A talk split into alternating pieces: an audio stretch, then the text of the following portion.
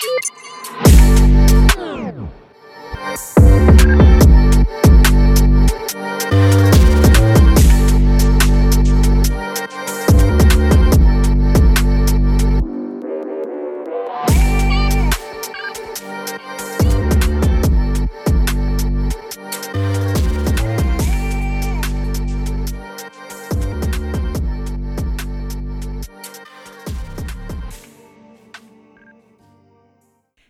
everyone, and welcome to episode number 98 of The Dynamite Effect, recapping the highs and lows from AEW Dynamite on TBS. I am your host and humble guide, Keila Cash. Thank you so much for joining me as week 159 of WrestleTopia continues. Happy Thursday morning, afternoon, and evening to you all as another busy week in the worlds of WWE and AEW continues. And last night was AEW Dynamite going down live from the El Paso County Coliseum in El Paso, Texas, the first time AEW has run that market. It was a solid show, great opener, fantastic middle, and then the main event happened, which was definitely perplexing to say the least. But I do want to mention something regarding Tuesday's NXT that I did not cover on Wednesday morning, and that, in all honesty, NXT as a promotion outside of Vengeance Day has been very flat as a television product, and hopefully the infusion of UK talent from Ilya Dragunov, Tyler Bate, and Meiko Satomura will infuse some much needed life into the show to make it stand out a bit more on Tuesday nights. It's been very so-so as of late, which is preventing me from really going in on the review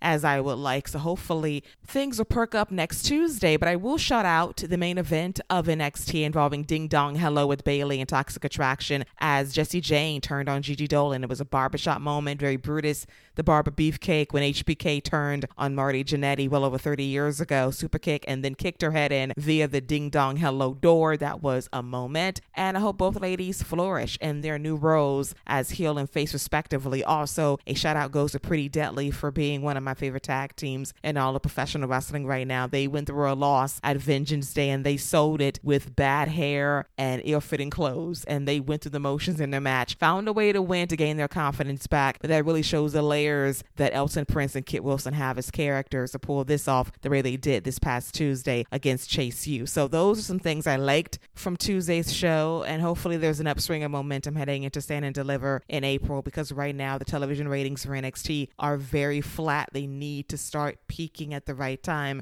with Raw and SmackDown holding steady in the ratings every Monday and Friday night heading into the heart of WrestleMania season. But that's enough NXT talk right now. Let's dive into Dynamite. It was a solid show that kicked off on a very good note with AEW World Champion Maxwell Jacob Freeman going up against Konosuke Takeshita. And this was a very good match. And these guys delivered on a very high level as MJF went after the left arm of Takeshita throughout. And at first, MJF is trying to lure Takeshita in a handshake, but Takeshita quickly turns the tables with 10 corner punches and a jumping knee strike. And then, of course, MJF uses the referee as a shield to go after the left arm of Takeshita. And MJF hammerlocks it, goes for a DDT for a near fall. Takeshita reverses that into up into the corner exploder and that was followed by two corner boots and a brainbuster for two. Takeshita goes on the top rope and he does the Eddie shimmy followed by a frog splash on MJF for another close near fall. He lands that driver into a wheelbarrow German suplex in a great spot as well that sends MJF on the outside to regroup. From there, MJF tries to pose Takeshita, but the tables turn when MJF eats the steel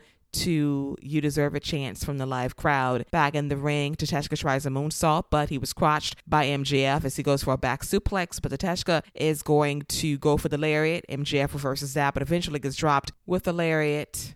But then Takeshita gets in a little bit of trouble as MJF goes after the left shoulder once again to lock in the salt of the earth submission, and Takeshita is able to break the hold at the last minute as MJF is once again sent on the outside with Takeshita landing a somersault dive. As MJF gets back in the ring, he shoves the referee once again and gets a low blow on Takeshita and goes after the bad arm once again. Both men trade strikes until Takeshita goes for a Rana. MJF counters that into a power bomb on his knee. MJF favors his knee upon landing, and Takeshita takes advantage with a blue thunder bomb that pops the crowd for a very close near fall. From there, Takeshita goes for his pump knee, but MJF gets the rope break at the last minute as Takeshita goes on the ropes for a springboard Senton Atomico, MJF once again goes after the arm of Takeshita, locks in the salt of the earth, and he makes Takeshita submit, and he does a little bit of jerking in the ring for reasons, and he proceeds to put on his dynamite diamond ring and knock out Takeshita. And Takeshita is a bloody mess in the ring as Bryan Danielson comes to his rescue to wrap up a very heated opening segment of AEW Dynamite. And I love the match. It was very good. Both guys have only scratched the surface of what they can do against each other in a longer match, but this was a great way to kick off Dynamite with the crowd. Surprisingly split for MJF, as they would say, let's go Maxwell. Maxwell sucks. So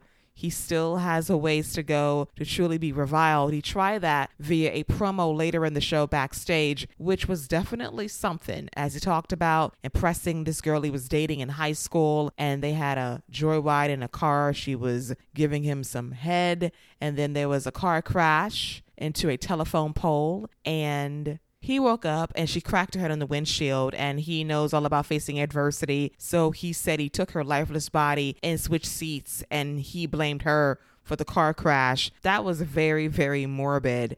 And he vowed to expose Danielson for the loser that he is, and he was proud to be a scumbag. And for me, I honestly believe that he's trying everything in his power to be reviled. And that promo definitely worked because it just came off scummy and cruel and evil. And I know that's who he's trying to be. But I keep going back to before Full Gear last year. This guy was getting cheered by the people. He was getting some of the biggest pops on the show and he was leaning into it. Of course, it was a ruse at the end of the day, but I think there was an opportunity to really cement him as the top babyface in AEW. And I think there has been money left on the table. And ever since then, MJF's been overcompensating to be booed by the people. Last night was probably on the low end of promos for him to get that kind of heel heat but I just feel like AEW missed an opportunity to really lean into MJF, the anti hero, the guy with shades of gray who's been through a lot that can be sympathetic when need be. He was a guy that you could root for at various points against CM Punk and when he was talking his shit with William Regal last year as well. He's very captivating as a babyface. And I feel like AEW has left a little bit of money on the table in regards to making this guy the top face in the company. And he's leaning in very heavily on being the most hated guy in the company, and if not the industry, which I get, but at the same time, the people want to cheer him. The split reactions said a lot last night, and he's trying his best to be reviled. And that promo definitely helped because I felt a little scummy after it was all said and done. Next up is Jamie Hayter versus the Bunny, and this match was kind of cut short due to the Bunny landing awkwardly on one of Jamie Hayter's explosive suplexes. She landed on her head, might have had her bell rung, and that led to Jamie hitting the Hayterade for the win. So this was a very abrupt way to end the match, but for safety purposes, for the Bunny's sake, I hope that she's okay because that was a gnarly bump she took on her head. Next up is Ricky Starks in this Guevara Garcia gauntlet match invitational. If you ran the gauntlet, he would face Chris Jericho one on one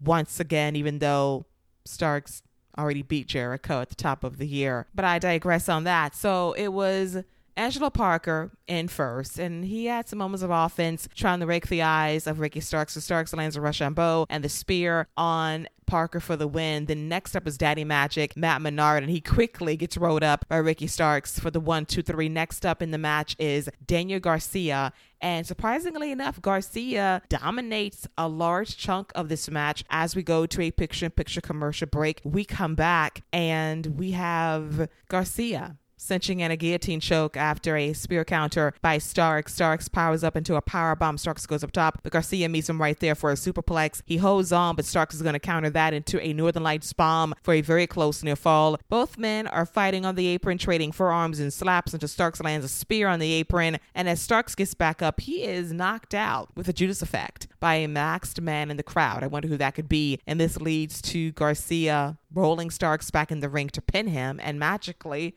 the guy hops over the barricade, unmasks, and is none other than Chris Jericho, who screws Starks out of this match and victory to face him one on one once again. And I know that Starks will get his win back on Jericho eventually, but I just want a Jericho feud to end with someone being a made man definitively.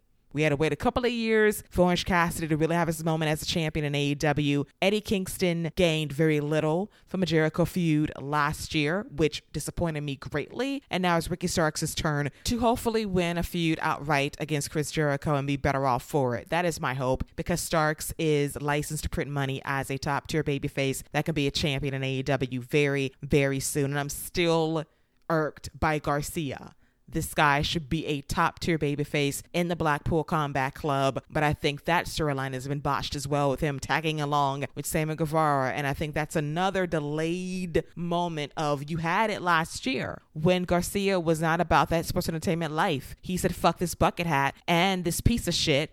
And then you have him realign with Jericho and turn on Bryan Danielson. Choices and I still stand by that. So this has been very curious booking surrounding the Jericho Appreciation Society over the last few months, and hopefully Ricky Starks comes out on the other side as a winner. Because if not, that would be choices by AEW to say the least. Next up is Bryan Danielson versus Rush in his final match to face MJF in an Iron Man match for the AEW World Championship at Revolution next month in San Francisco. And at first, we didn't think the American Dragon would make this match because MJF had the door locked and Danielson was trapped in the locker room with Takeshita. And eventually, Danielson is going to kick down the door, fight off some members of Rush's crew in the form of Jose, the assistant, and press fans 10. So Danielson gets in the ring before 10 thanks to a very lax count by Aubrey Edwards. But Rush immediately goes after Danielson with a corner splash and a snap drop kick. Danielson fights back with several chops and headbutts, but Rush is going to hit a German suplex and send Danielson on the outside into the railing, and Danielson's head is busted wide open. There's blood everywhere, and is opening up that wound. There's blood on his hand, and he's going to try to lick it clean. But Aubrey says, Hell no, we don't do that here. And from there, is just beating Danielson's ass on the floor, opening up that wound. But Danielson fights back on the apron, and they have a nasty slap battle that pops the crowd. And then Danielson is going to charge after Rush, and he hits an overhead throw on Danielson, sends him on the floor, and the blood splatters into the camera lens, which is absolutely sickening but cool at the same time as we go picture in picture. This match continues and it is bloody and violent as he goes for the bull horns and decides to pose instead. Danielson goes for the LeBell Lock, but Rush grabs the ropes at the last minute. Rush is trying to size up a dive from Danielson, but he's going to land the dive out of the corner to the floor, and he has Rush in the steel chair having a seat, and Danielson is going to do a charging running drop kick that rocks Rush in a great spot. His blood also splatters on the camera once again. They're back in the ring, and he lands a top rope drop kick in the ring to Rush as well. And from there, there is a gnarly chop battle back and forth, and you can feel the tension in the ring, and the fans are popping for everything. As Rush goes for the bullhorns once again, Danielson lands his corner drop kick. Rush cuts him off with a straight jacket power driver, but to put away Danielson. So from there, we have Rush delivering numerous forearms to Danielson. Goes to Bullhorns again, but Danielson is going to rock him with the Busaiku knee. Takes a little too long to make the cover, and Rush kicks out at two. From there, there is another forearm battle between both guys that leads into a headbutt battle. Both men ramming their heads against each other over and over and over and over again. Rush goes for a German suplex, but Danielson lands on his feet and hits Busaiku knee once again to win an absolutely brutal match. Best match of Danielson's series of matches against Bandito, Timothy Thatcher, Konosuke Takeshita, just to name a few on top of Brian Cage. This guy has went through the absolute most, but every match he's had in the last four to five weeks have been stellar, and he stands tall. He will face MJF for the AEW World Championship in a Iron Man match next month at Revolution, but MJF is going to waste no time attacking Bryan Danielson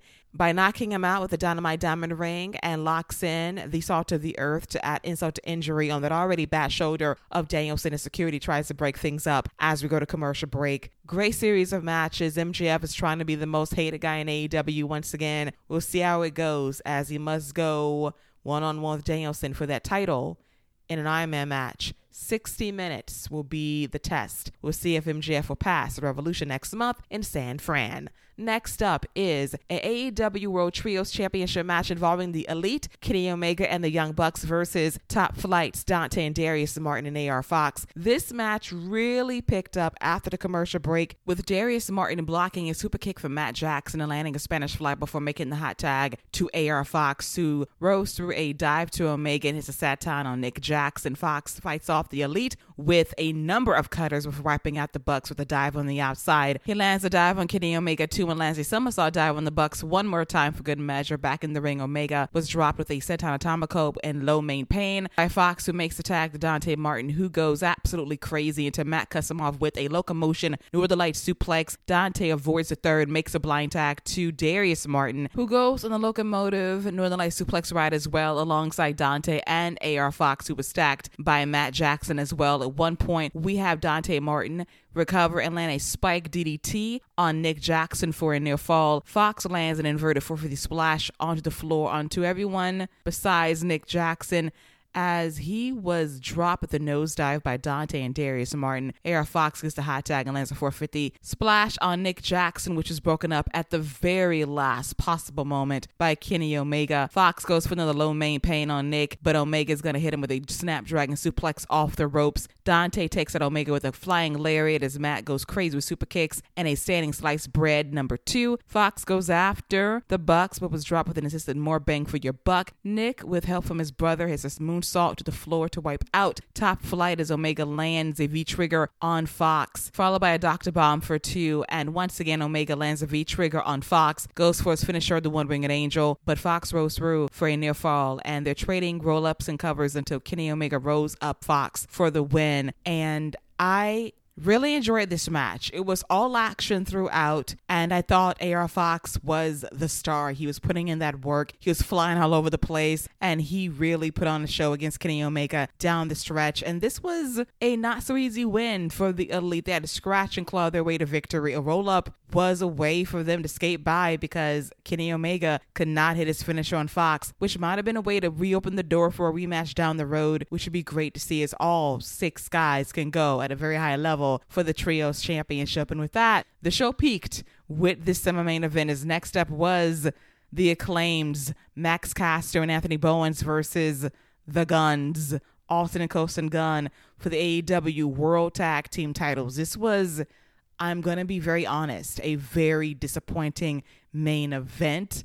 The crowd loved the acclaimed. It was going well enough with the acclaimed landing Shiver Me Timbers and Austin Gunn as we go to commercial break, picture in picture with the Gun Club taking control and keeping Caster away from Anthony Bowens. Caster was able to get free and make the tag to Bowens, and he goes crazy with a series of strikes on the guns. But eventually, we get some miscommunication by the acclaim. The guns regain control. And as Bowens goes for a discus forearm on Austin Gunn, he's going to put the referee in front of him, and the referee takes the hit and bump outside the ring. Austin Gunn lands the quick draw on Bowens, grabs the title, but Billy Gunn gets in the ring and he shoves Bowens out of the way and takes the belt shot by Colten Gunn, who hits his dad with one half of the AEW World Tag Team title belts. And from there, Bowens hits the arrival and Austin Gunn. Caster hits the mic drop, but the referee is still down and he is not going to be able to make the count in time. So we got Caster going to wake up the referee, but in doing so, we have Colten break up a pin attempt by the referee. Then Bowens tries to roll up, and once again,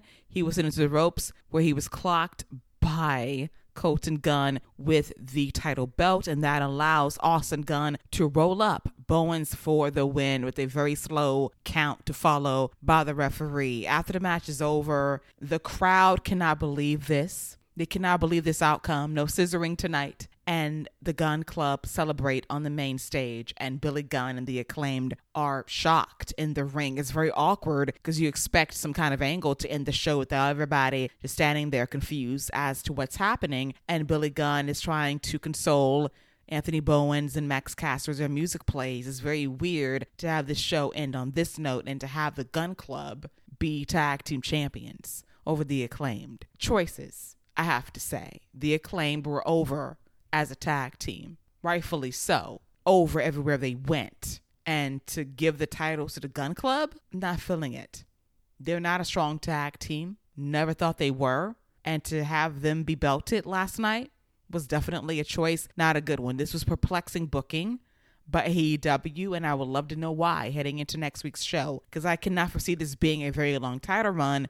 But we shall see. But this was a way to really suck the air out of that arena because the fans were waiting for the acclaim to walk out as champions. And if he was going to do it this way, then Billy Gunn should have turned as well. But that would have been like other faux pas because he already did that last year and reunited with the acclaimed a short time later. So have Billy Gunn be with the acclaimed long term. Don't be wishy washy about it. But now the gun Club are champions. And I do wonder how Billy feels about that. His son's winning their first major championship and he's not by their side.